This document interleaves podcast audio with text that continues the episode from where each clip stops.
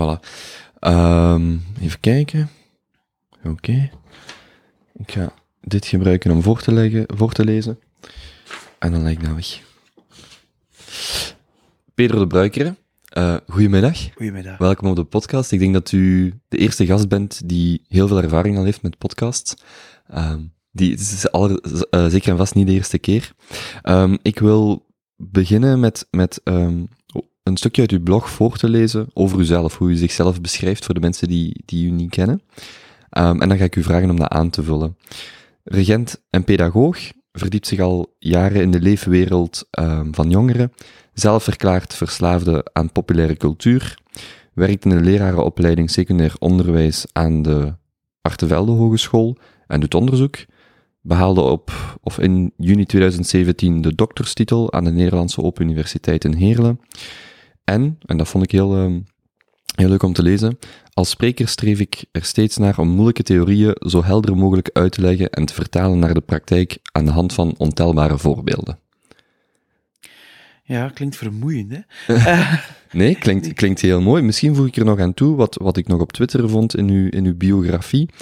Educational scientist, teacher en researcher, of in het Nederlands dan wetenschapper, maar ook gitarist, vader, pedagoog, onderzoeker, blogger, gitarist, muzikant. Um, wat doet u niet? Uh, in de tuin werken. nee, uh, ik, ik, ik doe heel veel niet. Ik, ik, ik, denk dat ik soms maar één echt talent heb. En dat is uh, enkel de dingen doen waar ik een beetje van, van kan. Um, en, en, en de rest laat ik wat. ik heb twee, twee linkerhanden qua klusjes doen. Um, en, maar ik kan ik ben geen uh, grote wetenschapper, maar ik ben een goede vertaler-tolk van wetenschap naar de praktijk. Ik doe nu ook wel onderzoek. Dat staat nog niet in het lijstje. Ik werk nu ook aan de Universiteit van Leiden, waar ik de komende jaren ook onderzoek doe. Maar het is een... Um, dat is voor mij echt een inspanning. Ik bedoel, ik kom vrij veel wat de andere mensen onderzoek gedaan hebben, maar zelf onderzoek doen, dat, dat is altijd vallen en opstaan. Nu, dat is bij de meesten zo. Maar... Um, ja, dat, dat, dat vat mijn leven een beetje samen. Maar al die dingen helpen elkaar hoor. Ik bedoel, zelfs de muziek, moest ik de muziek niet hebben, zou ik de rest niet kunnen volhouden, denk hmm. ik. Ik wil, daar, ja, ik wil daar straks ook op terugkomen, op hoe dat, uh, uw interesses zich, uh, of, of elkaar versterken. Wat zou zelf uw jobtitel zijn, als u het nu moest, uh, moest verklaren? Pedagoog. Um, en ik gebruik die, die, die, die naam heel bewust. Um, omdat ik, ik sprak gisteren met iemand van Canada en het onderscheid onderwijskundige pedagoog, dat wordt buiten het continentaal Europa veel minder gemaakt. En ik vind het in feite heel mooi.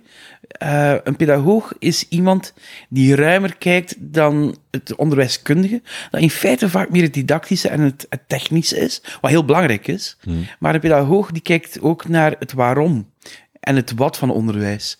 En die brede blik, die ik ook in mijn opleiding ooit gekregen heb, die koester ik wel. Dus als mensen mij mijn job vragen, in het Engels zeg ik educational scientist, omdat uh, anders ik heel de uitleg moet geven.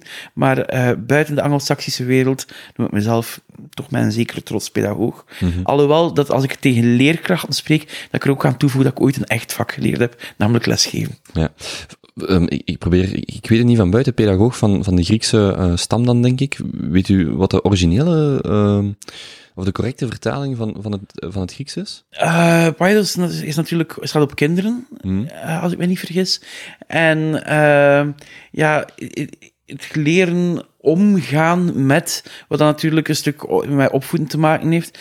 Um, Soms zeg ik ook al lachende dat, dat je hebt de orthopedagogen die dingen moeten rechttrekken. Hè, or, hè, mm -hmm. En de pedagogen zorgen ervoor dat die genoeg werk hebben. Wacht, de ortho... Oké, okay, ja, ja, ja oké. Okay. u, um, voor ik verder ga, ga ik u ook on the record bedanken voor, um, voor de, de, de serie die u op uw blog heeft geschreven rond, rond um, het samenstellen van een lectuur, uh, van een, sorry, van een lezing, of een gastles, waar, waarvoor ik hem dan gebruikt heb. Um, ik vind uw blog uh, enorm interessant voor mensen die, die u willen volgen. U bent ook actief op Twitter. Ja, wel, die, die blog is ooit ontstaan toen Bert Smits en ik een eerste boek geschreven hadden. En hadden we het naïeve idee van, we kunnen een blog starten om wat het boek te promoten. Dat was zei of Einstein. Vandaar ook de naam, want de meeste mensen weten niet eens waar dat die naam vandaan komt. Vragen zich goed niet meer af. Ehm, maar dat is heel snel geëvolueerd naar mijn persoonlijke professionalisering. Ik bedoel, het hoort bij mijn job, het hoort bij mijn leven ook, van alles bij te houden van wat er verschijnt rond onderzoek, rond jongeren en onderwijs, omdat dat boeit mij heel erg. De driehoek onderwijs, populaire cultuur en jongeren. En hoe die drie op elkaar inwerken. En dan is het voor mij een manier geworden, die blog, om de dingen die ik zelf bijhoud te delen. En dat zorgt ook voor een soort regelmaat. Ik bedoel, ehm, meestal verschijnt rond 7 uur s ochtends iets. eh, En wat gaat daar aan vooraf? Ik sta rond 6 uur op, ik, neem van alles door. En dan haalt één of twee of drie dingen de blog. Mm, eh, en, en, en ja, zo, zo is het in feite voor... De blog is op die manier voor mij heel belangrijk, want het is mijn professionalisering. En ondertussen mensen er iets aan hebben, des te beter. Hoe ziet uw typische lezer eruit? Ik ga zo dadelijk ook nog vragen waar, waarvan dan de naam exact komt. Ik zei of Einstein, Einstein van, van hoe dat die dan tot stand is gekomen, maar ik wil ook weten wat de typische lezer is van uw blog. Ehm, ik heb gemerkt dat, dat er in feite.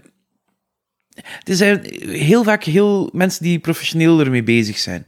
Ik bedoel, ik weet dat de, de Nederlandstalige blog, want ik heb nu ook een Engelstalige al een paar jaar. De Nederlandstalige blog, ehm, als ik kijk, Nederland, Vlaanderen, dat is 50-50 ongeveer. Nederland soms ietsje meer. Ehm, ik zie heel veel mensen die professioneel met onderwijs bezig zijn. Maar dat kan op verschillende manieren zien, zijn. Ik weet dat verschillende beleidsmensen, verschillende leerkrachten, maar ook onderwijsjournalisten mijn blog behoorlijk actief volgen. Maar misschien nu nog raarder, dat kan mij in feite niet zoveel schelen. Eh, ik ben blij dat mensen het willen lezen, ben blij dat ik, dat ik goede reacties krijg, maar het vertrekt vanuit mijn eigen professionalisering. De, ik zit me niet af te vragen, wat zou mijn publiek graag lezen? Ehm, ik heb al blogposts geschreven waarvan ik zie, ik, ik kijk wel af en toe naar statistieken, dat, dat, dat misschien tien mensen het gelezen, wat dat feitelijk in vergelijking met al de rest quasi niks is, maar waar ik heel blij mee was. Aan de andere kant, bijvoorbeeld die reeks die je net gezegd hebt over hoe maak ik een lezing, dat is zo een soort van blijvende klassieker die wel wekelijks voor, voor, voor mensen eh, voor bezoek zorgt. Maar ja, mijn vertrekpunt is in feite wat dat voor mijn eigen handelen, voor mijn eigen praktijk relevant is. En, en eh, Is, is het een soort van online archief van de, de dingen die u wilt delen, de dingen die u, die u aanspreken, waar u iets rond wilde communiceren, maar dan vooral als middel om, om het voor u te, te verwerken? Het verwerken, ja. En archief, ik, ik heb een geluk dat ik meestal vrij goed onthoud wat dat er ooit op verschenen is. Eh, ik kan geen gezicht onthouden, maar ik kan wel feiten. En alles wat ik gelezen heb, onthoud ik eigenlijk opvallend goed. Maar eh, op dat vlak, als ik dan eh, bijvoorbeeld het oorspronkelijk onderzoeker wil bijnemen, en ik vind niet direct de link, of ik vind het niet in mijn eigen archief eh, heel snel terug, dan is mijn blog ook wel voor mij soms handig.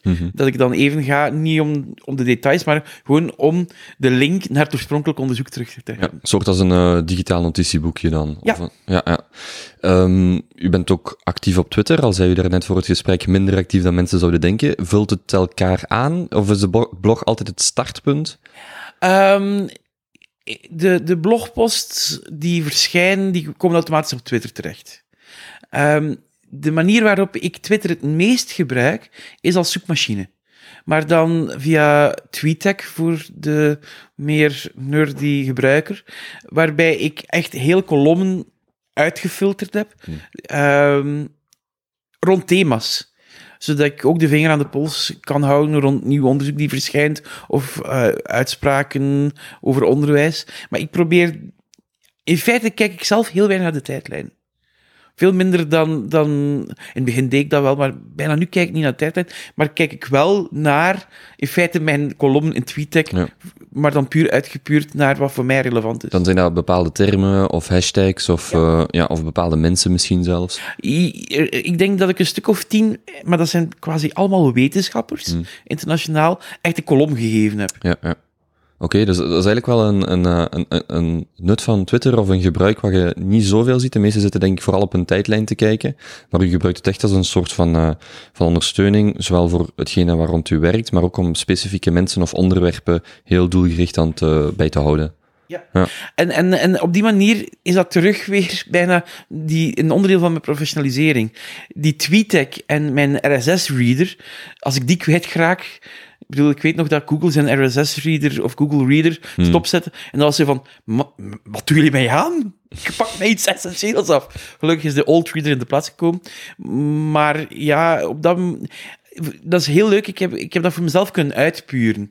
Waardoor dat ik ook tegelijkertijd vinger aan de pols probeer te houden en weinig tijd verlies. Mm -hmm. We gaan het zelfs nog uitgebreid hebben over technologie en ik denk dat social media daarin gaat terugkomen. U heeft er wel een balans in gevonden voor uzelf dan? Ik probeer.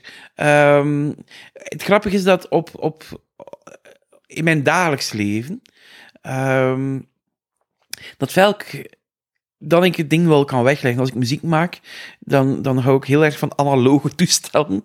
Um, en dat is voor mij dan een soort compensatie. En omdat ik het onderzoek ook ken, um, de technologie gaat niet mee naar de slaapkamer. Hmm. Uh, omdat het gewoon slecht is voor de nachtrust. En daar ben ik wel, behalve als ik op hotel ben en dat ik een wekker nodig heb, voor de rest, of om, ja, dat ik maar één kamer heb, uh, voor de rest komt dat ding niet in de buurt van mijn bed. Ja, u heeft een duidelijke scheiding tussen het technologische, dat waar het, technolo dat waar het technologische of de technologie helpt, en daar waar de technologie geen positieve impact heeft, neem ik dan aan. Ik probeer dat. Um, hetzelfde ook, uh, we hebben hier in huis de regel dat s ochtends uh, de krant, het boek of de tablet met de krant op mag, maar smiddags en s avonds, um, ja, dan, dan zowel voor de kinderen als voor onszelf mm -hmm. het toestel weg. Ja. Hoeveel kinderen heeft u trouwens? Uh, drie. Hoe valt dat mee? Een pedagoog die, die eigen kinderen heeft, is dat... Wel, historisch is dat ongeveer het slechtste dat een kind kan overkomen. Rousseau heeft ooit verplicht, uh, zijn vrouw verplicht hun kinderen voor adoptie af te geven. Wat nog altijd zo heel raar is, dat die man dan zo fascinerend is voor het, voor denken over onderwijs. Heeft het wel op het einde toegegeven dat het misschien wel een fout was. Surprise. Maar... Um, ik, maak een scheiding en ik ga ook niet te veel over mijn kinderen vertellen uh, daarom. Ik, maak wel een scheiding tussen mijn leven als pedagoog en mijn job. Uh, mijn kinderen weten wel wat ik doe. Alhoewel dat, dat mijn, mijn tweede zoon um, mijn job heel origineel omschrijft. Uh, ja, ik ben vrijwilliger bij de krant en bij, bij de radio, uh, omdat ik daar af en toe ook iets voor doe, maar ik word daar niet voor betaald. Dus ik ben vrijwilliger bij de VRT. En hij wil dat ook later worden, vrijwilliger bij de VRT. Maar voor de rest uh, ben ik gewoon ja, een papa zoals de meeste anderen. En onze kinderen werden niet voor adoptie aangeboden. Jean-Jacques zou het moeten weten. Um, hoe ziet de gemiddelde dag van een uh, educational scientist er dan uit? Of, of de gemiddelde week? Ja, uh, voor mij heel belangrijk is dat, uh, wat ik net zei, dat rond tussen 6 en 7 mijn bijhouden van, ehm, ja, van de onderwijs- en de onderzoeksactualiteit. Um, lesgeven wat, wat voor mij heel belangrijk is. Ik geef tussen de 4 en de 12 uur les per week. Dat is aan de hogeschool. Aan de hogeschool. Ja. Uh, ik geef twee of drie lezingen per week. Dat, laat ik zeggen, gemiddeld twee, maar soms zijn er een keer geen enkele, soms zijn er een keer vier. Dat hangt ook af, ook van de agenda, want de agenda wordt, in feite, mijn lessen bepalen mijn agenda dominant. Mm -hmm omdat, ja... U, u, u, schikt uw agenda rondom de lessen, of rond de lessen heen. Ja, ja ik, ik, ik, mijn hoofdjob is, is lesgever. Ja. Um, en, en ik neem dat als uitgangspunt. Uh, ik, neem ook, ik blokkeer ook blokken om met mijn studenten voor taken en, en begeleiding samen te zijn. Dat is voor mij cruciaal. Um, en dan uh, blokkeer ik ook voor mijn job in Leiden, voor het onderzoek daar. En voor met mensen daar samen te zitten. En de rest wordt opgevuld met Um, een stuk lezing, wat ik net zei. Maar ja, het leuke is dat door wat ik vandaag doe, dat ik met heel veel mensen in contact kan komen die met gelijkaardige onderwerpen wereldwijd bezig zijn. Het enige wat er nu daardoor wel bijgekomen is, is dat ik um, de laatste twee jaar, en dat neemt nogal heel hard toe, heel veel reis. maar daar ben ik uh, ook heel strikt in. Um, ik probeer zo minimaal weg te zijn. Dus als ik op reis ga, ga ik voor het werk. Ben ik ook feitelijk de hele periode aan het werken. Ook op vliegtuig, ook in het hotel, probeer ik zo weinig mogelijk van de streek mee te nemen. Ik ben aan het werk, omdat als ik dan thuis ben, dat ik de tijd heb voor mijn gezin. Mm um, die lessen aan de hogeschool, um, hoe ziet dat eruit? Wordt, hoe, hoe wordt zo'n uh, lerarenopleiding ingedeeld? Of, of wat is uw rol binnen de lerarenopleiding? Well, ik um, geef verschillende vakken. Ik geef een paar in, in het eerste semester geef ik vooral vakken aan zeer grote groepen. Um, we hebben in de hogeschool er uh, een keuze van gemaakt van een paar vakken uh, aan grote groepen te geven, zodat we, als het echt praktijkgericht wordt, dat we kleine groepen hebben voor meer individuele begeleiding.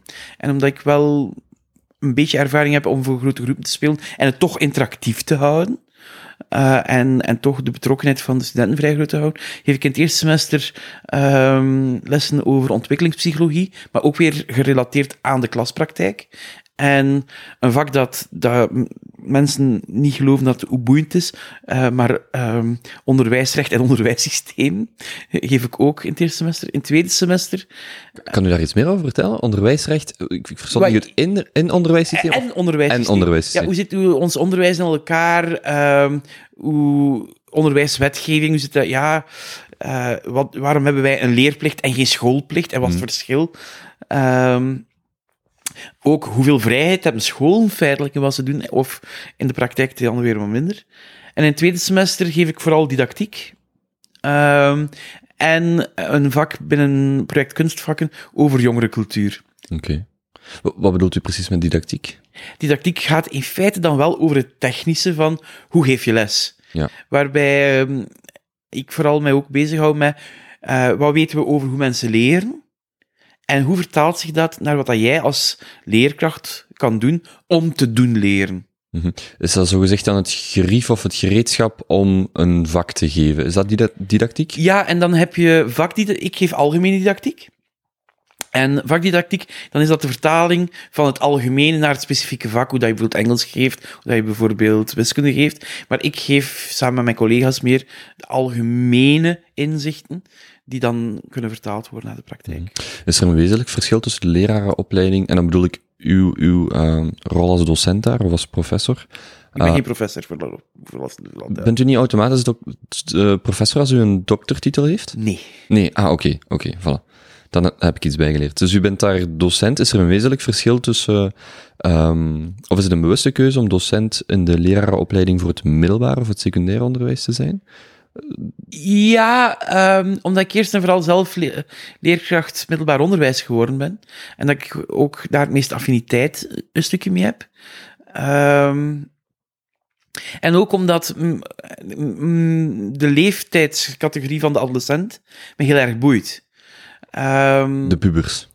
Adolescenten gaan ruimer dan de pubers, want de pubers is maar een kortere periode, de adolescenten mm. gaan wel. Dat is voor mij een, een, een, een, daarom wel een bewuste. In feite, een van de, de, de, de, misschien de meest rare dingen die ik meemaakte was. Mijn droom was om ooit te eindigen als docent in de lerarenopleiding. En, en, en, Hoe oud was u toen? Um, ik denk dat dat rond 1920 was dat waar ik, wat ik hoopte. Hmm. En toen ik afgestudeerd was als pedagoog aan de universiteit, ja, mocht ik starten in de lerarenopleiding. En dan had ik op dat moment het gevoel van, oké, einddoel bereikt. Hmm. Wist ik veel wat er nog allemaal ging volgen. Oké, maar dus dat wil wel zeggen dat u sindsdien eigenlijk, neem ik dan aan, met heel veel uh, plezier en voldoening uw, uw job doet, want dat was dan het doel, u behaalt dat, en alles wat er dan bij komt is, is extra, is positief extra. Ja, en zo beschouw ik dat ook als bonus. Ja. Um, het is pas na laat ik denken, heb, toen ik studeerde heb ik uh, de kans gekregen om te doctoreren. En ik heb toen een heel goed gesprek gehad met de huidige kinderrechtencommissaris Bruno van Opbergen, die toen ook nog les gaf. Um, en op basis van dat gesprek heb ik toen beslist van niet te doctoreren. Mm. Omdat ik, ik wou lesgeven. En, en, en ik wou aan de hogeschool proberen te beginnen, dat is dan gelukt. Maar na, ik denk vier, vijf jaar, uh, wees mijn vrouw, die op dat moment onderzoekster was aan de Universiteit van Antwerpen, erom op dat haar job was om onderzoek te doen en, met, en onderzoek bij te houden, maar dat ik thuis meer onderzoek las dan haar. En zij zou je dan toch niet overwegen om toch daar iets mee te doen. Hmm. En ja, dat, is, dat heeft dan geleid tot een, een heel bochtig en interessant traject, waardoor dat ik nu uiteindelijk toch dokter geworden ben. Ja, ja. Want, hoe oud bent u nu? Ik ben nu 43. Ja. Dat is toch al een, eh, een twintigtal jaar eh, echt met het vak bezig, hè? Uh, ja, vooral duidelijkheid. Eh, Na mijn studies als, als leerkracht, uh, nu is het korter geworden, maar ik, de, de, opleiding voor pedagoog duurde ook vier jaar. Ja. Dus dat was wel pittig. Ja, inderdaad. Als u... Um, um, oh, wacht, ik ben mijn vraag ineens kwijt. Um, u zei daarnet... Um, nee, wacht, ik heb mijn vraag terug.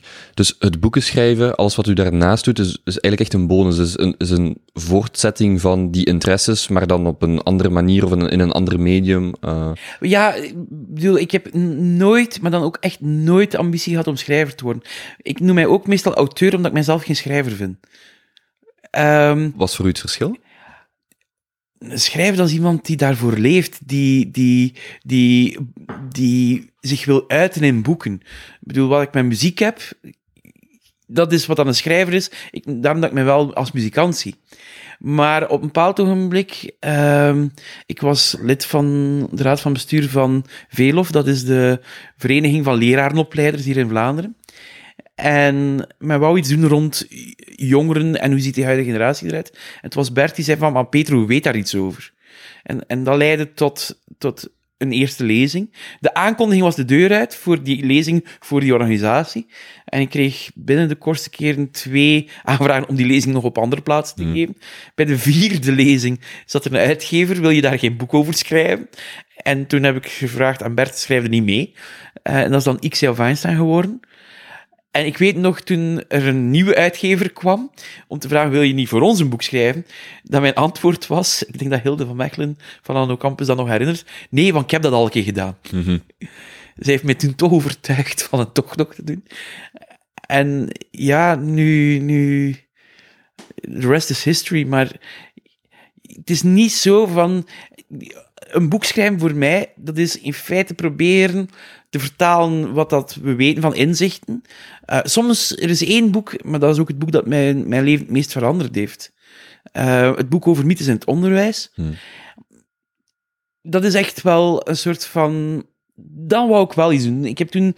De uitgever vroeg aan mij, kun je nog een boek over jongeren schrijven? Maar ik wist echt niet wat verteld. Zo van, ik heb het. Ik bedoel, Bert en ik, Hmm. we zijn even klaar. Um, maar ik werd zo vaak geconfronteerd met dingen in media of dingen die mensen op TED Talks of andere plaatsen vertellen, van, van ik zeg van, ja, maar dat klopt niet. Ik bedoel, als je kijkt naar de wetenschap, dan is het ofwel niet juist, ofwel complexer of genuanceerder. En we waren toen met drie Nederlandse onderzoekers, Jeroen, Amber, Casper en ikzelf, die in feite dergelijke dingen begonnen uit te wisselen, ook op Twitter. Um, de rechtzettingen, zo gezegd dan. Ja, en, en dan... Of, of nuance. De nuances, ja, want, ik bedoel... Um, sommige dingen zijn echt helemaal fout, maar soms is het gewoon genuanceerd. En moeten we zeggen van, het is niet fout, maar je moet dit ook wel weten. Hmm, ja, ja. Um, en op een bepaald ogenblik, ik weet nog dat het één week was, dat had ook met Hent M te maken, Um, dat ik zoveel geconfronteerd werd op zo'n korte tijd met dingen uit de categorie echt fout. Dat ik gezegd heb, ja, ik zat dan ook met een writersblok. Ik kon niet, ik, ik slaagde er maar niks in om mijn doctoratenpapier te krijgen. Um, dat ik toen gezegd heb tegen de uitgever, heb je misschien zin in een klein boekje over mythes in het onderwijs? Uh, en Casper is dan er ook bij betrokken geweest. Ik heb met de vier overlegd wie... We spreken nu van 2012 ongeveer. Ja. Ja, oké. Okay. En uh, de uitgever zei van, ja, wil wel proberen. En daarna is het echt ontploft. Uh, ik denk dat de teller van dat boek nu op 13 of 14.000 exemplaren staat Hmm. in het Nederlands. Meer dan 20.000 in de verschillende talen. Deze week komt in het Chinees uit.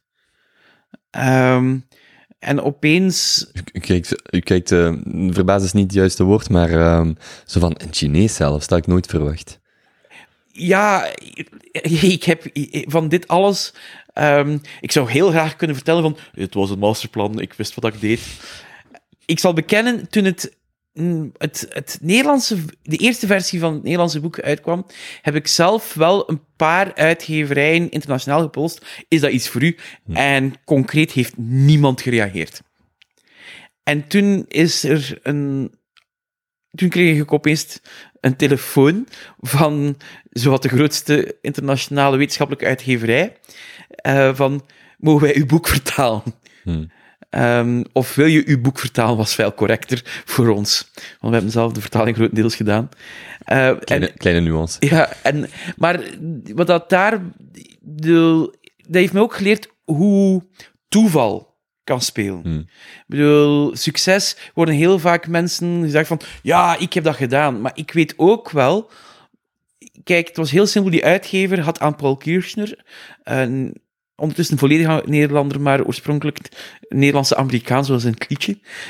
En, en wereldberoemde professor. Die had me gevraagd, aan hem wil je een boek over mythes in het onderwijs schrijven.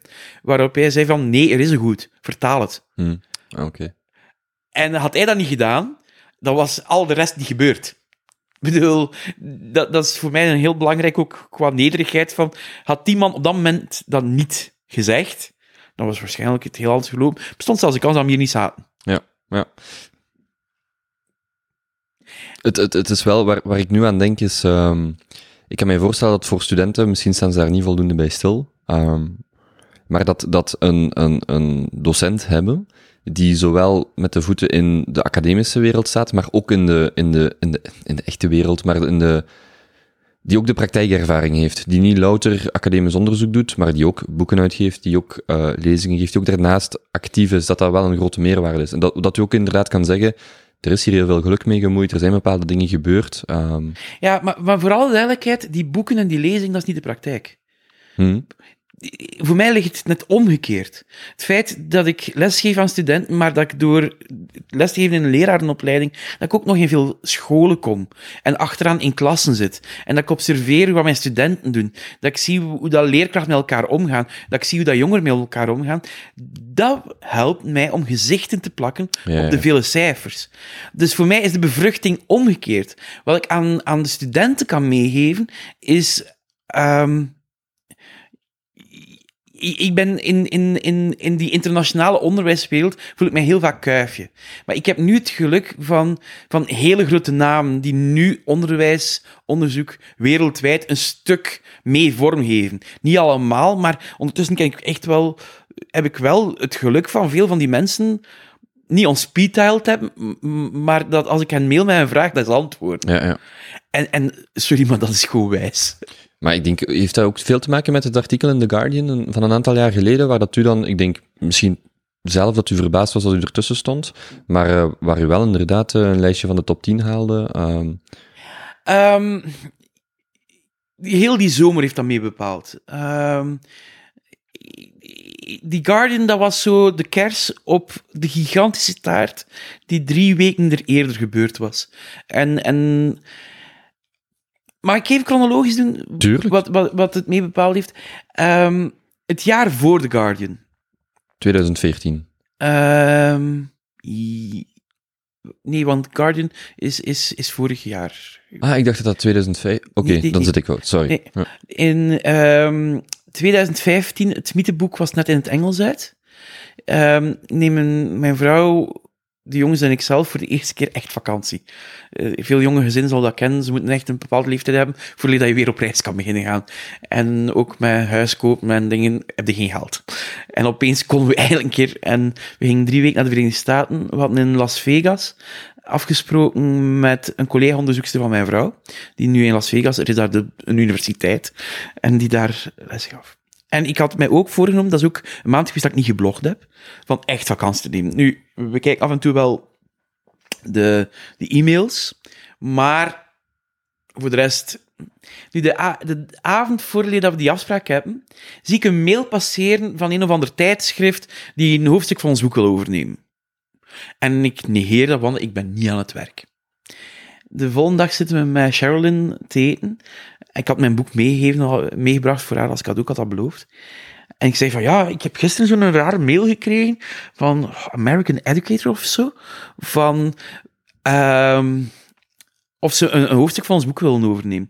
Waarop Sherilyn, was zo wat de meest nuchtere Amerikaanse is die ik ken, haar bestek laat vallen en zegt van, ik hoop ooit in mijn carrière daar een zin in te krijgen. Ah, je moet dat doen. Oké, ik zeg van, ik zal dan toch die mail nu al beantwoorden. Nu, American Educator, dat is een beetje zoals hier in Vlaanderen klas.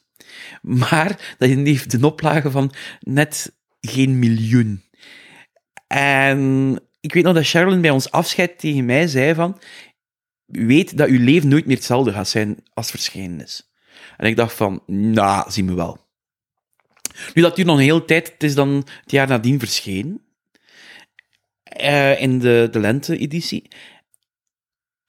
En dat was voor de eerste keer dat ik geconfronteerd werd met van, shit, dit is groot. Want opeens krijg je mails van letterlijk overal ter wereld. En ik dacht van, oké. Daardoor werd ik onder andere gevraagd voor in het buitenland wat meer te lezing te geven. Kreeg ik ook het aanbod om in Washington één week per jaar te gaan lesgeven in de zomer. Wat ik vorig jaar dan voor de eerste keer gedaan heb. En dan komen we bij vorige zomer. En dat. eh, ik zat in Washington te wachten op mijn vliegtuig.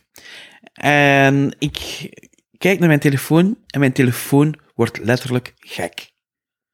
Ik, ik, bedoel, mijn notificaties, dat was gewoon een stroom. En ik wist echt niet wat dat er gaande was. Ehm, ik na een tijdje probeer ik te ontcijferen van, wat gebeurt er hier? Hè? Ehm, en daarna heb ik echt waar een half uur voor mij zitten uitstaren en dan naar mijn vrouw gebeld. Van, dit is niet normaal. Wat was er namelijk gebeurd? Ehm, ik doe nog altijd onderzoek. Eh, en Paul Kirchner van, en ik hadden zelf een artikel geschreven eh, dat in juni verschenen was over de mythe van de multitasker en digital native. Ehm, en Nature, het grote Nature, had opeens de editorial gebaseerd op ons onderzoek. Dus de, de, er was een, een artikel van een editorial, zoals een, ja, in de krant, hè? maar Nature heeft dat zelf ook. En dat was gewoon een samenvatting en een beschouwing op, op dat artikel. Ehm, en dat heeft nogal impact gehad. Maar je weet dat dus niet op voorhand. Nog Paul, nog, nog ik wisten van iets. Dus dat was echt zo. Ik weet nog dat ik de donderdag landde en dat ik de donderdagavond ehm, met mijn gezin dan op reis zou vertrekken. Na die week Washington lesgeven. En dat ik mijn vrouw beloofd had dat ik twee weken lang geen enkele journalist zou beantwoorden. Ik heb me er ook aan gehouden. Paul heeft alle communicatie gedaan. Ik heb enkel hier in Vlaanderen een artikel, een interview aan de morgen gegeven. Maar ik, ik, eh, ik kreeg zo'n Google Alert. Ik bedoel, zo ijdel ben ik wel. Ik heb een Google Alert op mijn eigen naam. Ik keek er overdag niet naar, omdat we op reis waren. S'avonds kon ik het niet laten. En dan zag ik zo overal ter wereld die naam opduiken door dat artikel in Nature.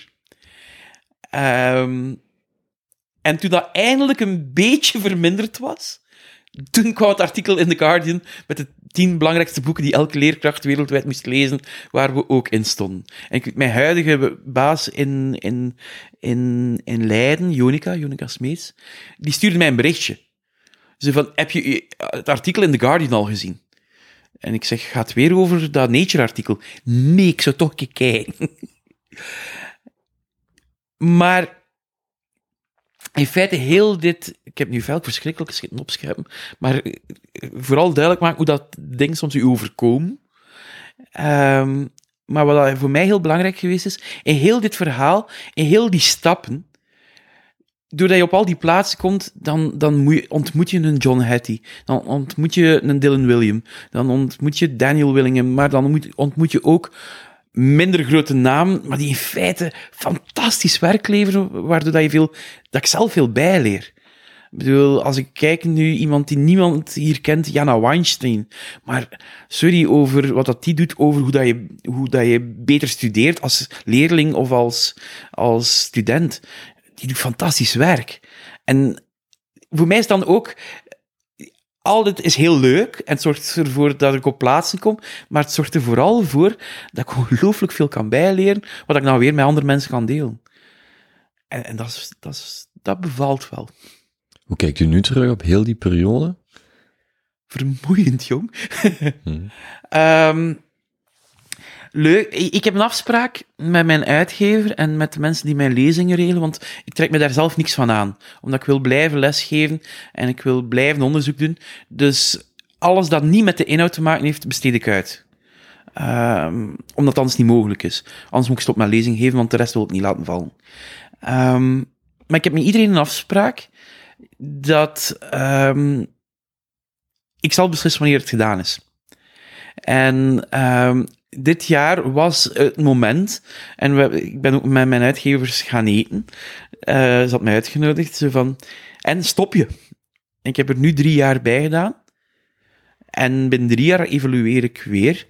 Uh, en kan het zijn dat ik dan beslis van. En nu word ik gewoon weer een duffe wetenschapper die ook toevallig wel les geeft.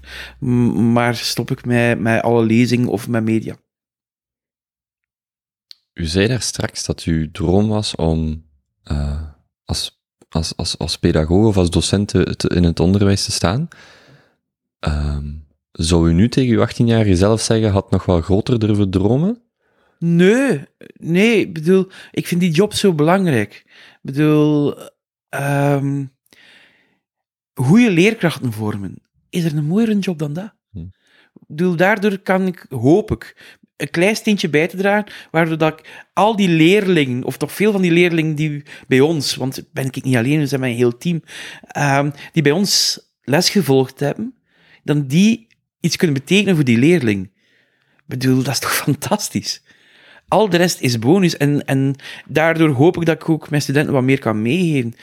Maar Um, stel je voor, je had er net de vraag bij je professor, ik ben geen professor. Um, ga je ooit professor zijn? Kan, weet ik veel. Ga ik uh, het erg vinden als ik ooit stop met, met alles en doodval, dat ik nooit professor geweest ben, als ik nooit geweest ben? Ik ga daar niet van wakker liggen. Voor mij, um, voor mij is het misschien, misschien zou ik op mijn achttiende daar ambitieuzer in geweest zijn. Maar ik dacht van, als ik dat al haal, docent worden in een hogeschool, wauw. Um, maar dan hoogdroom, nee. Dat zorgt ook op een rare manier van rust. Hè. Ik bedoel, als je alles als bonus bekijkt, dan, dan is alles meegenomen en ben je minder teleurgesteld als die gebeurt. U heeft ook altijd iets om op terug te vallen. Hè? Als, als al die andere dingen bonus zijn, heeft u inderdaad altijd... Er zal altijd het lesgeven zijn voor u. Uh, ja. Of die, mo die mogelijkheid zal altijd bestaan. Ja, en, en, en ook omdat van die dingen die ik een beetje kan, daar ik het meest zeker van ben dat ik dat echt wel een beetje kan. Hmm. Nu dat u dat zegt, er zijn een aantal dingen waar ik zeker ben, van ben dat ik uh, er iets van kan of er iets van weet. Ik had eigenlijk drie, drie grote onderwerpen, wetenschap, onderwijs en technologie hier, hier opgeschreven, waar, waarmee ik graag uh, waarover ik graag met u wil babbelen. We zijn al bijna 40 minuten ver. En, oh, sorry. En, ik, nee, nee, nee. Ik, ik vond dit uh, onverwachts, uh, maar heel interessant. Maar ik wil de tijd in de gaten houden, dus ik ga er, ik ga er toch stilletjes aan beginnen. Um, u heeft het daarnet al aangehaald. U zegt, ik ben vrij goed in het vertalen van onderzoek naar anderen, maar ik ben zelf niet zo'n goed wetenschapper. Nee, en dat is geen valse bescheidenheid. Um, ik ben geen slechte wetenschapper. Ik, ik ben ik heb de kritische houding van de wetenschap. Ik, ik, ik, ik, doe graag statistiek, wat dan niet veel mensen doen, maar ik doe dat echt graag. Aan de andere kant weet ik dat het voor mij echt wel moeite kost. Ik bedoel, dat is niet iets dat, je, ehm, dat, je, dat mij van nature afgaat. Um, maar dat ik wel heel belangrijk vind en daarom ook doe. Maar, maar maakt dat u dan in uw hoofd een minder goede wetenschapper? Omdat het u zoveel moeite kost? Um, ik bewonder. Er zijn heel veel wetenschappers die ik zo ongelooflijk bewonder. En misschien uh, is het wel een, een, een, een, vorm van het imposter syndrome.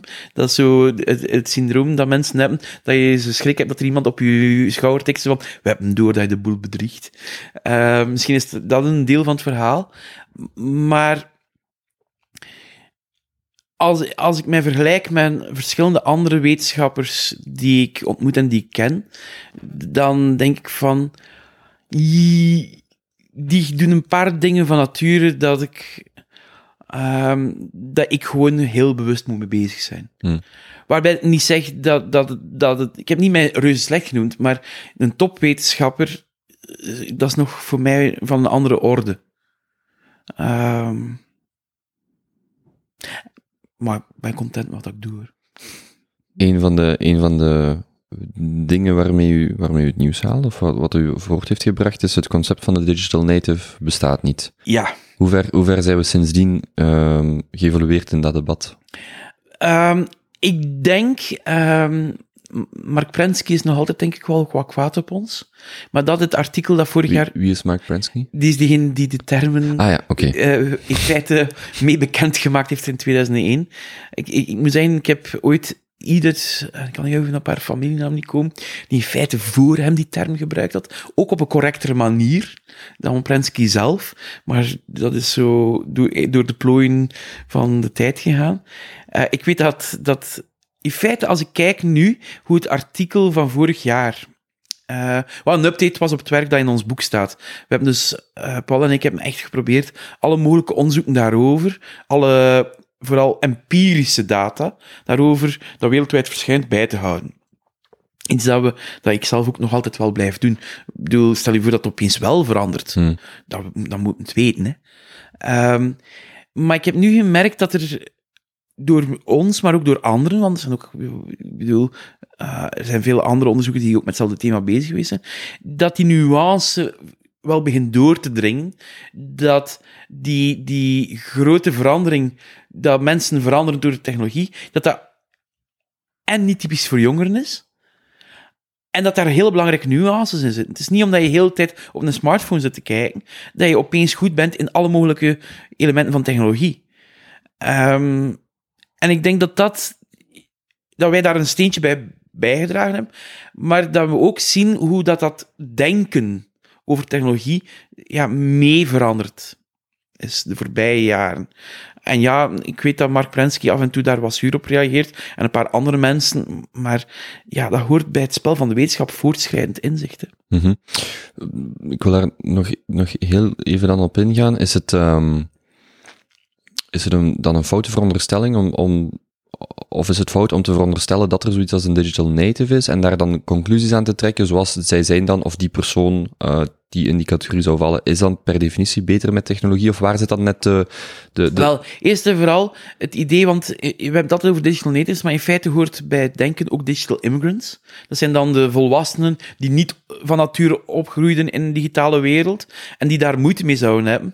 Maar we zien dat bijvoorbeeld in de praktijk eh, 30 en 40ers beter zijn in de strategische vaardigheden voor sociale media te gebruiken. Voor het inschatten van correcte informatie scoort ongeveer iedereen slecht, jong en oud. Hmm. Ehm, en dus dat zo een, een, een opdeling zo rudimentair is en zo weinig ondersteund wordt door eigenlijke empirie, dat ze in feite zelfs potentieel gevaarlijk is. Ik bedoel, eh, vandaag spreken we over het belang van mediawijsheid en het belang van technologie in, in onderwijs. Stel je voor dat de digital native mythe zou geklopt hebben, dan zou je dat niet eens nodig hebben, want ze spelen er toch mee. Nu, de werkelijkheid is spijtig genoeg wel anders. En meer dan, moest het kloppen, dan zou je zeggen, hoe weet iemand die niet een digital native is, wat hij dan moet leren aan een digital native, zo gezegd? Ook al, ehm, ja, daar heb ik nog niet bij, na- bij nagedacht, maar ook daar zit wel Ja. wat in. Ja, ja, ja want u, u, u- en dan moet ik zeggen, u nam die term, de Generation X'ers, voorzichtig in de mond, maar u zei dan, ehm, als het al zo zou zijn, dan zien we dat de Generation X'ers ehm, die technologie strategischer ehm, gebruiken dan jongeren. Ik heb, ik heb heel bewust 30 en 40 gezegd. Ik, Ja, ja. ik, ik, ik- het eerste boek dat Bert en ik ooit schreven, had niet voor niks, is het nu generatie X of Einstein, omdat, weet je, generaties Ah, dus zijn- dat was echt een referentie naar de generaties. Ja, Oké, oké, oké, ja, ja. En, en, en daar stelden we gewoon heel, heel belangrijke vragen bij. Zijn er wel generaties?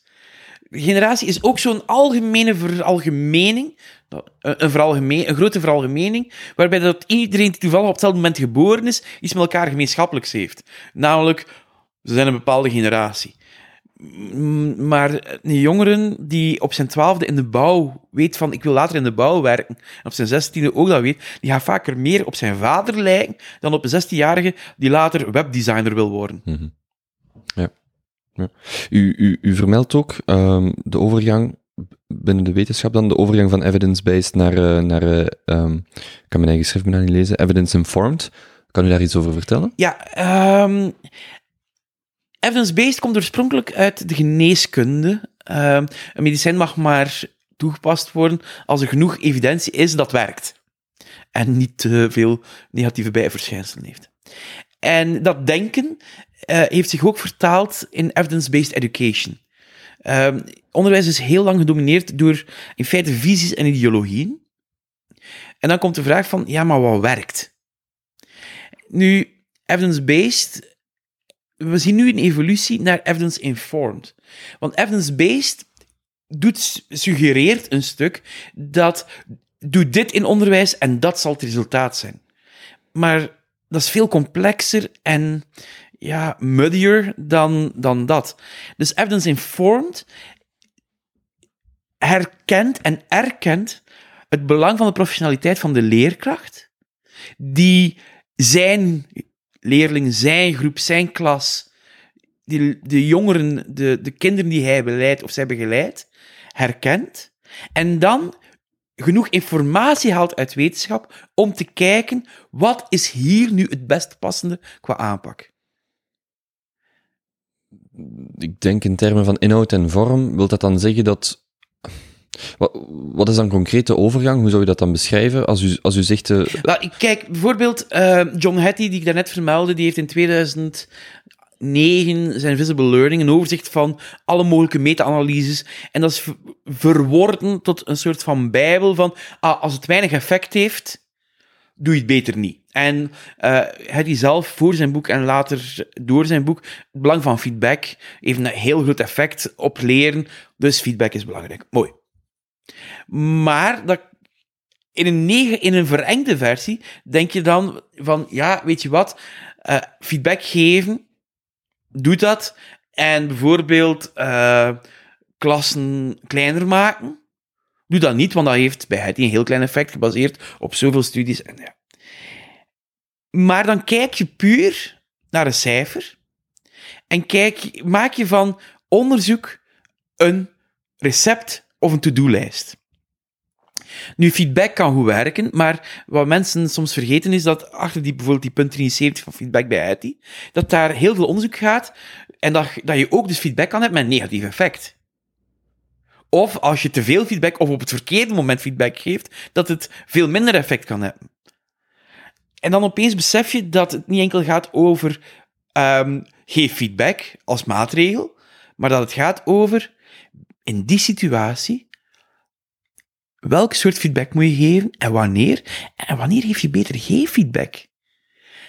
En dan opeens wordt het, wordt het belang weer van de context. En wordt het weer belang van de leerkracht die kan die context inschatten. En wel weet wat effectieve feedback kan zijn, maar ook weten wanneer die toe te passen Hmm. en wanneer niet.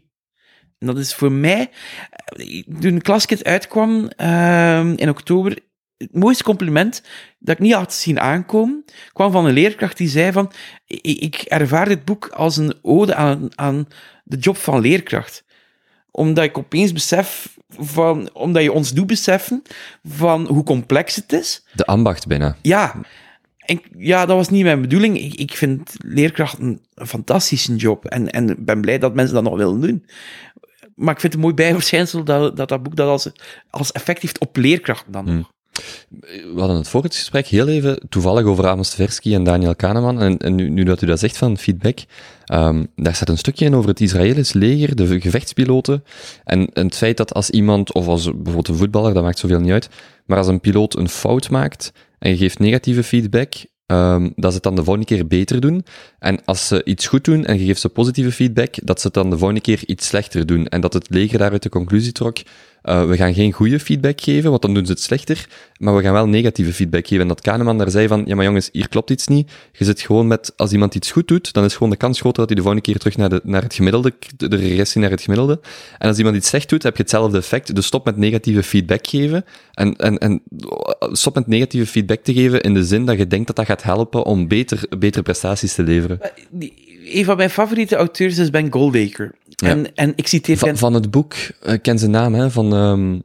Uh, Bad Medicine, onder andere. Of Bad Science. Bad. Well, is zelf dokter en wetenschapper en wetenschapsjournalist. Ja, ja. Maar ik citeer altijd de titel van een ander boek van hem. It's a bit more complicated than that. Hmm. En, en bij veel geldt dat. Uh, dat maakt het ook zo boeiend. Dat zorgt ervoor dat we kunnen blijven onderzoek doen ook, trouwens. Ik ga verder. Um, ik ga overschakelen naar, naar technologie. Dat is onze klok. Terwijl ik inderdaad iets, uh, iets hoor. Um, bent u heel erg voor of heel erg tegen technologie? Geen van beide. Um, de eerste wet van Kransberg zegt, technologie is nog goed, nog slecht, maar als je het gebruikt is het niet neutraal. Hij zegt het is niet neutraal, maar ik zeg ja, als je het niet gebruikt, dat is een beetje een verbastering. Um, Melden Kransberg. Ja. ja. En ik denk dat voor mij um, ik ben, ik, als je mij vraagt, leven we in uitzonderlijke tijden. Het feit dat we cochleaire implantaten hebben, waardoor dat doven horen. Deze week kwam bekend dat we voor de eerste keer ook een blind laten zien door technologie. Hoe kan je daar tegen zijn? Dat is fantastisch. Maar um, de, de bekende Nederlandse filosoof uh, heeft gezegd, elk voordeel heeft zijn nadeel of omgekeerd. En het gaat dus niet over, is technologie of slecht? Het is wat we ermee doen. Um, ben ik een gadgetman? Niet meer. Ik heb wel een periode gehad, maar nee, gewoon kijken van, ja, wat zijn de effecten? Wat, wat was de meerwaarde? En dat kan ook verschillen van, van, van persoon tot persoon. Ik, ik ben ooit iemand geweest die absoluut geen gsm wou hebben. Totdat mijn vrouw zwanger werd en dat ik dacht van, oh, nu wil ik het wel weten. En dan zie ik wel een, en, dan zie ik wel een meerwaarde. En, en nu ben ik niet vergroeid met dingen, maar gebruik het heel veel. Dus voor mij is het niet voor of tegen. Ik vind dat een, een veel te ruwe dichotomie, ruwe opsplitsing. Nee, ik bedoel... Maar het is absoluut niet neutraal. Nee. Uh, en dan merken we nu ook... Dit is dat, uh, iets dat mij op dit moment in de actualiteit heel erg fascineert, is wat dat de Economist een techlash noemt. De technology backlash. En we zien nu dat het, ja, Facebook heeft zich de voorbije twee jaar hoofdzakelijk moeten excuseren. Uh, we zien dat uh, politici aan beide kanten van de oceaan de macht van de grote GAFA-reuzen, Google, Amazon, Facebook, Amazon, ja, dan is die macht te groot vinden en dat ze willen inperken. We merken dat in, in Frankrijk is er vanaf 1 september een verbod op mobiele telefoons op school, een verkiezingsbelofte van Macron die hij houdt heeft. Ik heb deze week gehoord dat in Zweden men hetzelfde overweegt. Waarbij dat we nu in feite bijna in een situatie komen dat als je technologie gebruikt, dat je je bijna moet verdedigen. Hmm. Ik, ik, denk dat dat een slingerbeweging is, maar ik, ik, ben iemand van het saaie midden. Het gaat over te kijken van wat zijn de voor- en de nadelen en, en probeer te te goeden voor opgeblazen verwachtingen. Wat ik vandaag merk dat we bij mensen zien rond artificiële intelligentie, dat we bij mensen zien rond in minder mate virtual reality en augmented reality. Ik denk dat daar fantastische kansen zijn.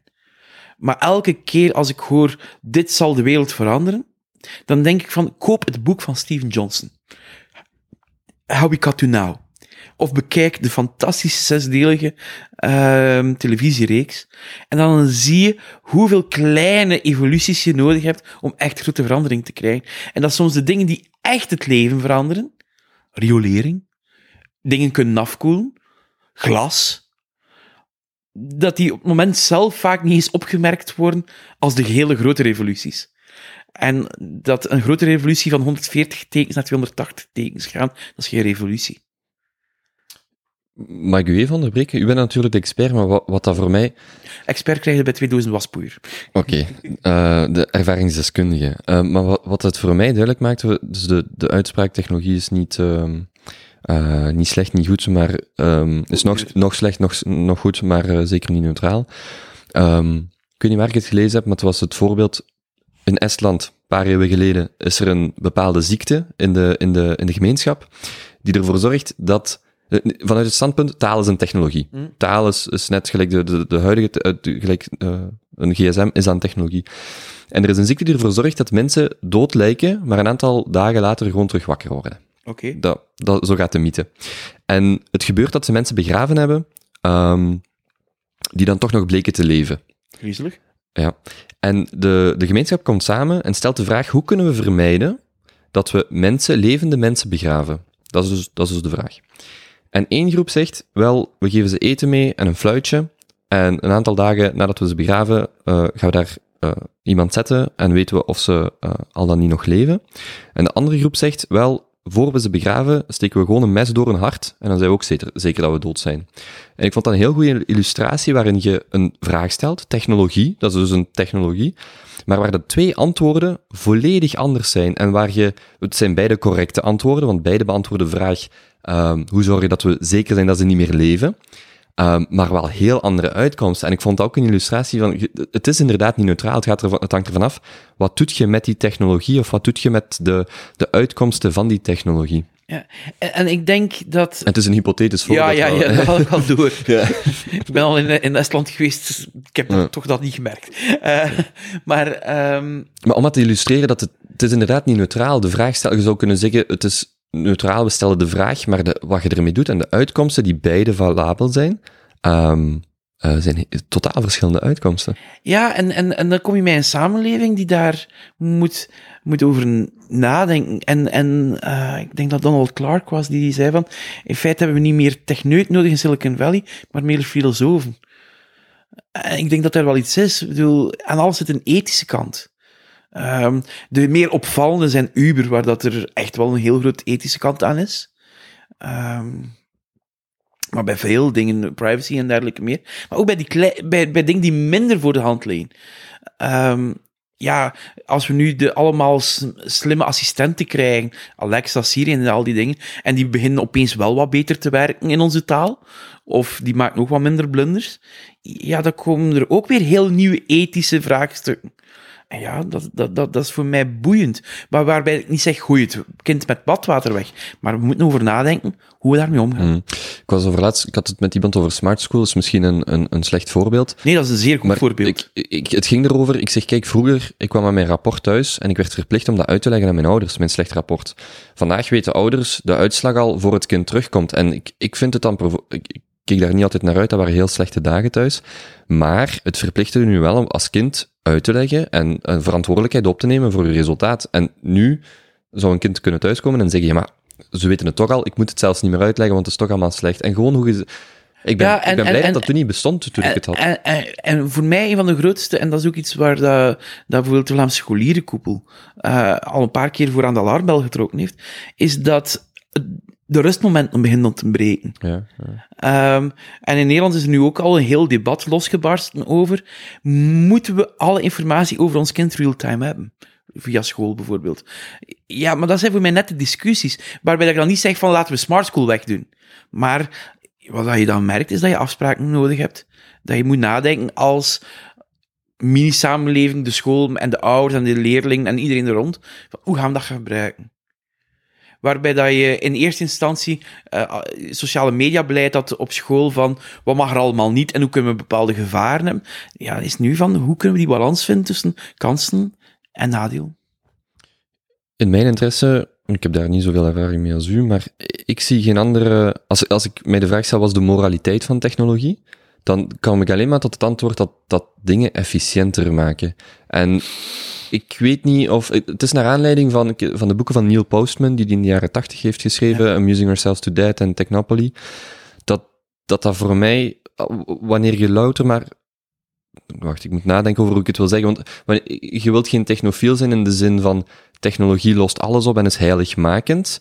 Ehm, Dan krijg je solutionisme, wat dat Morozov beschrijft. maar, dan, maar aan de andere kant, als ik dan bijvoorbeeld naar iets kijk zoals het fileprobleem, dan denk ik, eer dat de politiek dat oplost, dat gaat nooit gebeuren. Het is gewoon wachten tot zelfrijdende auto's en dat technologie het oplost. En ik vind dat een heel, heel moeilijke balans tussen hoeveel, hoeveel is technologie...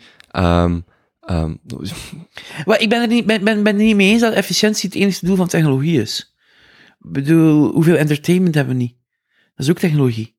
Hoe, hoeveel, um, bedoel, als, sorry, de gitarist in mij kan het niet laten, maar als Leo Fender dacht van hoe kan ik hier een, misschien wel een meer efficiënter instrument maken, maar heeft hij ook een heel, een heel nieuwe muziektaal mogelijk gemaakt. Uh, ik ben niet mee.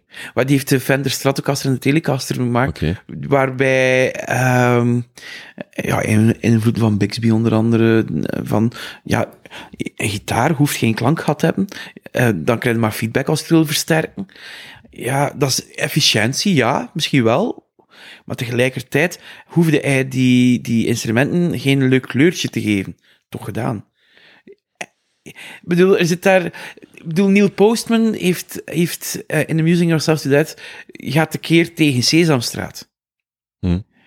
Uh, vanuit een schrik van ze gaan onze, het gaat onze kinderen doodmaken, uh, dom maken, die dood maar dom.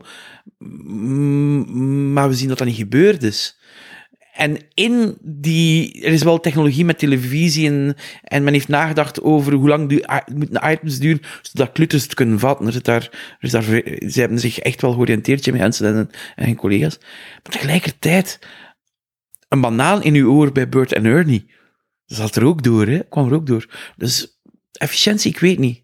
En ja, we hebben ook nog altijd de most useless machine in the world, het toestel dat enkel zichzelf kan uitzetten. Dat is ook technologie. Ja, ja. Ik, ik, ik weet dat ik zijn boek uitlas en dacht van, okay, dat het voor mij, dat ik het misschien door die bril van efficiëntie dan ook maar zie of, of louter zie. Maar als ik het dan in, in die debatten of die gesprekken, zoals bijvoorbeeld Smart School, ja, het is dan efficiënter dat een kind zijn huiswerk kan uploaden en dit en dat, maar als ik mij dan de vraag stel, wat is dan de rol van onderwijs? helpt het, draagt het bij aan datgene wat er onderwijs zou moeten zijn, al die technologie. Maar, maar, maar weet je wat dat... Wat dat maar misschien zit ik daar volledig op nee, een verkeerde denkpist. Ik weet maar, maar wat dat, wat dat heel... Weet je, mensen hopen altijd op een wondermiddel om het moeilijkste dat er is, leren, makkelijk te maken.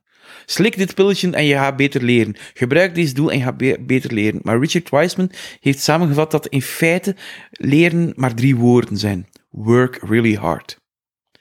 En, en er zijn dingen die me spontaan leren. Je hebt twee soorten kennis. Je hebt primaire en eerder secundaire kennis. En ja, wij leren heel jong de taal die we in onze omgeving horen, die leren we wat spreken. En dan denken mensen, we zullen de rest ook wel op die manier leren. Het is niet zo simpel, spijtig genoeg. En voor veel dingen is het gewoon hard werken leren. En we hopen altijd, en, en je merkt dat, dat is zo, dat is voor mij niet efficiëntie, dat is hopen op wonderen.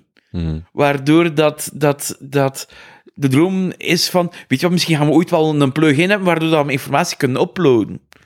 Maar vooralsnog is dat er niet. En vooralsnog zien we dat veel van de ideeën waardoor dat we denken dat leren snel en efficiënt en, en knip en je weet het, dat dat niet zo is. En dat, dat leren vallen en opstaan is. En dat leren herhalen is. En dat voor sommige dingen, zelfs het, we hebben nu gebruikt het woord drill niet meer, want dat is niet hip, maar dat automatiseren voor sommige dingen ook nodig is. Um, ja. En kun je, dan, kun je dan efficiëntiewinsten halen? Ja, maar niet enkel door technologie, ook door inzichten over dan leren, uit onderzoek uit cognitieve psychologie en dergelijke. Maar mirakels gebeuren zelden op dat vlak. Weet, je, um, onlangs nog een, een heel interessant wetenschappelijk artikel gelezen, dat, um, weet je welke technologie het laatst onderwijs echt veranderd heeft?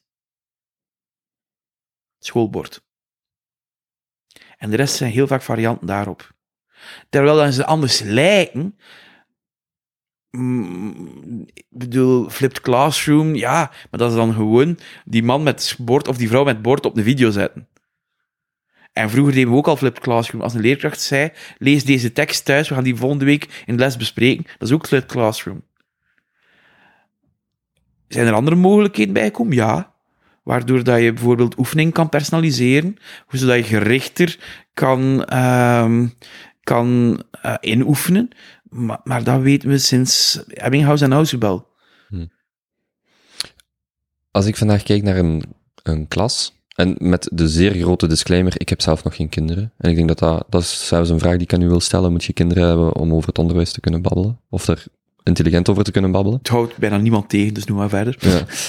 Ehm, de vraag die ik wou stellen is, gaat mijn kind, of mijn kind in de toekomst, eigenlijk nog naar dezelfde school als dat ik dat heb gedaan? Want op de oppervlakte lijken die heel veel op elkaar, maar is dat wel zo? Ehm, Larry Cuban, van wie iedereen Oversold en The Underused zou moeten lezen, die heeft samen met anderen de grammatica van onderwijs beschreven. Die verandert heel weinig. Namelijk het idee dat iemand die op een bepaald vlak er meer van af weet, met een groep, met één of meerdere lerenden op weg gaan, dat blijft. Ehm zitten daar evoluties en variaties in. Je ziet bijvoorbeeld in, in, in ehm, ik weet dat het heel populair is om een klaslokaal te tonen, hoe een klaslokaal er 80 jaar geleden, 60 jaar geleden en vandaag uitziet. Maar eerlijk gezegd, in de meeste lagere scholen zien we nu eilandjes. En lijken die klassen helemaal er niet meer op. Eh, is nu een discussie over hoeveel prikkels mogen in die klas zitten. Je ziet wel in het hoger onderwijs, maar je ziet daar ook evoluties. Je ziet in het secundair onderwijs ook evoluties. Maar die grammatica, dat daar een leerkracht is. Er is één school op dit moment die erin slaagt om daar helemaal tegenin te gaan. Ecole 42. Die in Frankrijk opgestart is om te leren die nu ook in Brussel is. Maar cru gezegd, wat zij doen, kan ik ook. Als je de top selecteert en, en het moeilijk maakt om binnen te geraken en heel enkelvoudig een onderwerp hebt, ja, in die uitzonderlijke situatie kun je die grammatica misschien, misschien overboord gooien. In alle andere situaties valt dat tegen. Wilt u daar dan ook mee zeggen dat dus de grote lijnen van het, de klas waar ik in het middelbaar in zat, of in het lager onderwijs, ehm, wel gelijk blijven, maar dat de samenstelling nog verandert? Oh ja, nee, ik bedoel, we gaan. Laat ik zeggen, de, het, het, ehm, wat, ja, ze gebruiken heel bewust het woord grammatica. Dat is in feite wat een stukje onderwijs is. Dat zal er wel nog altijd in zitten. Maar, ehm, ja, er gaan dingen bijkomen, dingen veranderen. Ondertussen zijn er in veel scholen tablets. Ondertussen ehm, zien we dat er vakoverschrijdend vaak gewerkt wordt, maar dat er ook nog vakken zijn. En ondertussen weten we waarom dat je soms vakoverschrijdend moet werken, maar weet je ook dat er af en toe focus nodig is. Dat is dan gewoon een hip woord om vak te noemen. Ik ga, u, ik ga u nog een aantal snelle vragen stellen, als dat goed is. Ehm, waar stoort u zich professioneel het meeste aan, of mateloos aan? Goh, ik erger mij weinig. Eh, maar als ik mij de laatste tijd... Is dat... Goh, ja, ik weet het wel niet. Waar erger ik mij aan? Ehm, wel, als ik mij iets aan erger is... Ik vind het soms heel grappig wie allemaal grote uitspraken doet over onderwijs. En dan vraag ik me af, mag nu de leerkracht dan ook iets zeggen over hoe dat een CEO een bedrijf moet leiden? En dat, dat zouden we raar vinden. Terwijl dat omgekeerde we normaal vinden. Nu, ik wil niet hebben dat iedereen zwijgt over onderwijs, maar ehm, het is niet omdat je er les gevolgd hebt. Het is niet omdat kinderen daar les volgen. Het is niet omdat je eh, een beetje ervaring hebt, dat je overzicht hebt. Uh, ik vond het heel fijn. Ik heb de voorbije week heb ik uh, met heel veel bedrijfsleiders, leerkrachten, directies rond in Antwerpen samengezeten en gebabbeld. En daar kwam gewoon de vraag: geef ons input, geef ons een overzicht. Ik heb ook dan overwaakt van in feite zeer feitelijke dingen te geven. Weinig mening. Er zit altijd in selectie zit er al een mening, maar toch. Maar omdat die mensen zijn van, voordat we hier willen over babbelen, willen we achtergrond hebben. En dat vind ik wel een hele mooie. En, en op dat vlak ben ik, heb ik het dan toch weer positief gemaakt. Heb ik gemerkt dat veel mensen gelukkig ook achtergrond willen. Ja, ja. Ik, ik, vroeg daarnet al, moet je kinderen hebben die in het onderwijs zitten, weliswaar, dus die een bepaalde leeftijd hebben, om over onderwijs te kunnen spreken? Ik weet niet, je hebt dus al discussie, moet je les kunnen geven, moet je zelf in het middelbaar les gegeven hebben om lerarenopleider te worden. Ik denk dat het in een team belangrijk is dat je heel veel variatie hebt. Uh, soms is afstand belangrijk. Soms... Dus, dus in een publiek debat dat er verschillende stemmen zijn? Sowieso, maar ook dat in een team die in onderwijs staat of in die leraren vormt, dat je mensen hebt die effectief ook in het middelbaar of in het lager onderwijs lesgegeven hebben, maar ook mensen die dan meer de wetenschappelijke achtergrond hebben, mensen die het combineren. En weet je, onderwijs is een publiek goed. en ik vind dat bijvoorbeeld over de doelen van onderwijs, dat bijna iedereen moet meepraten. Ik bedoel, als er een debat komt over eindterm, dat iedereen daarbij betrokken wordt, dat is goed, want wij denken samen dan na over wat het onderwijs voor ons als samenleving, zelfs het zijn misschien niet onze kinderen, maar het zijn wel dan de mensen die later voor ons misschien in een ziekenhuis moeten zorgen, die door onderwijs opgeleverd worden. Dus ja, je moet dan daar wel over meepraten. Maar wat merk ik heel vaak, gaat mijn doel en middel al vermengen. Bedoel, als uw doel is om uh, kritisch leren denken, dan is leren filosoferen daar misschien een middel toe, of is, is zijn andere dingen daar een middel toe. Laten we alsjeblieft collectief nadenken over de doelen laten we de professionaliteit van leerkrachten, die dan over het middel daar ook nog bij naast zetten, laten we die professionaliteit ook herkennen. Zijn alle suggesties welkom, ja. Maar informeer u dan ook wel een beetje over, over wat we weten over dat middel. Welk middelbaar vak zou u verplichten?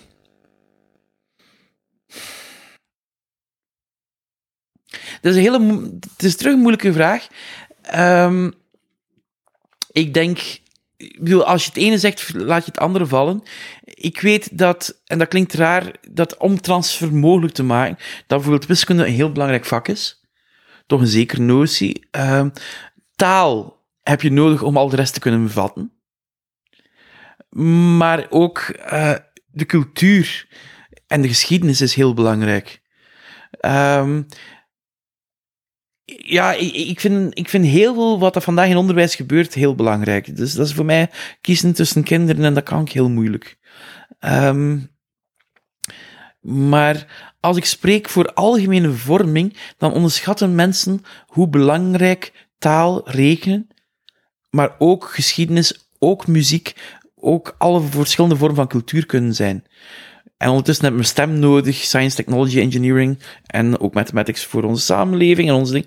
Dus ja, feitelijk moeten onze kinderen veel leren, hè? maar wij ook. Wie zou u nog willen ontmoeten? Tom Waits. Uh, Wie is Tom Waits? Tom Waits, de zanger. Ah, oké. Okay, ja. Nee, ik heb zo'n lijstje van artiesten die ik ooit aan het werk wil zien. Ik hoef hem niet te ontmoeten, maar It's the One That Got Away. Um, maar wie zou ik willen ontmoeten? Ja, dat was feitelijk een heel spontaan antwoord. Ja. Um, en voor de rest, uh, ja, weet je, het klinkt nu misschien heel cliché, maar ik zat ergens in een wagen. Uh, ik, zat, ik gebruikte een Uber. En de, de man, de chauffeur, was een leerkracht die niet genoeg verdiende als leerkracht. En dat was in Londen en daarom ook nog met een Uber rondreed. Ik ben heel blij met die ontmoeting, want opeens zag ik van, we zitten hier misschien met een fundamenteel probleem. En dus elke ontmoeting is, kan heel leerzaam zijn. Dus uh, heb ik een lijstje er staan veel muzikanten op, besef ik. Moest iemand kunnen regelen dat ik toch een keer met waarschijnlijk een van de liefste mensen in de muziekbusiness ooit een keer gewoon David Gilmour een hand kan schudden, omdat ik die zowel muzikaal maar als mens bewonder? Feel free.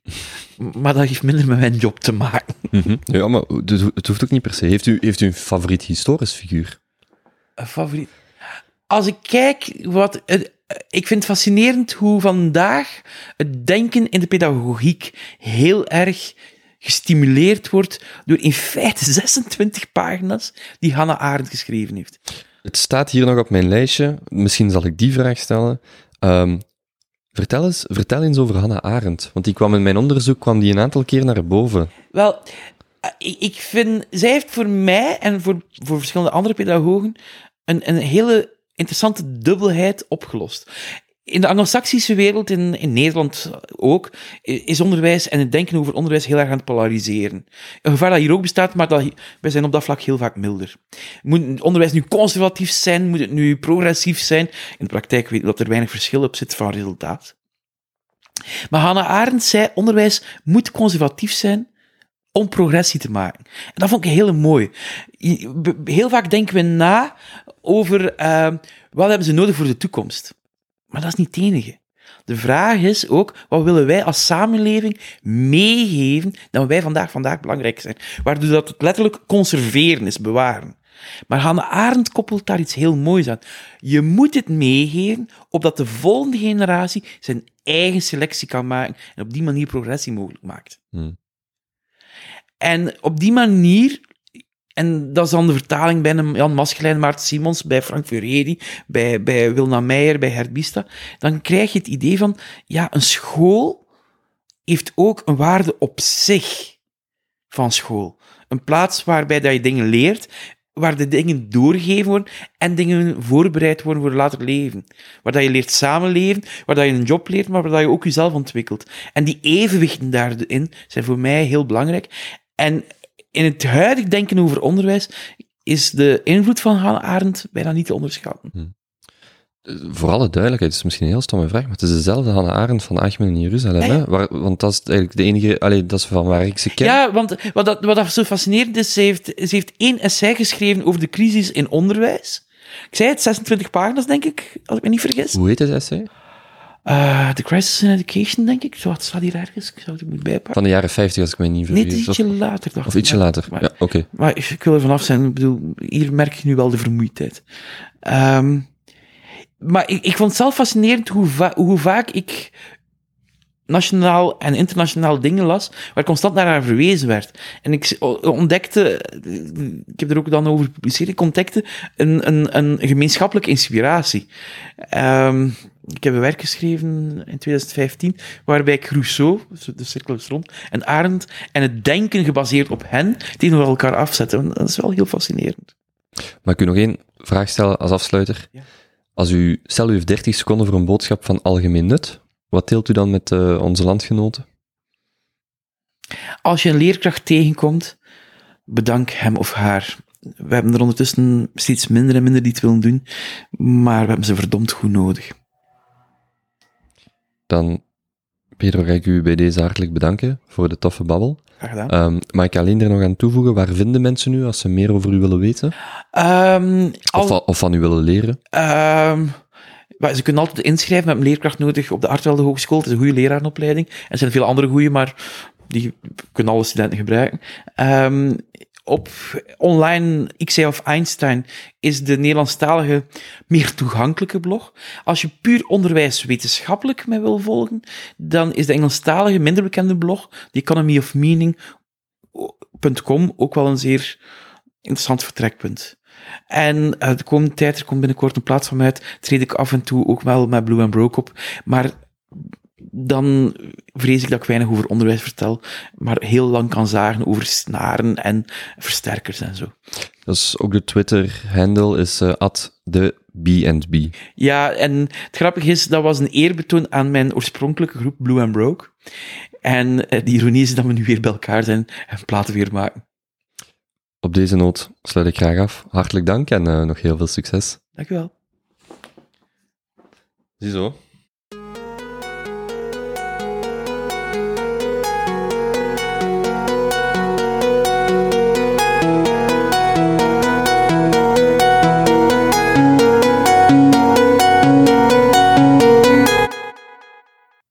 Als je deze aflevering interessant vond, zijn er verschillende manieren om de podcast te steunen.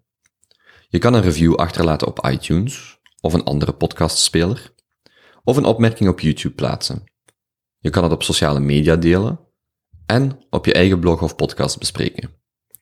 Je kan de show ook rechtstreeks steunen op kobevanreppelen.be slash steun. Je vindt me ook op Twitter, at Kobe van Reppelen.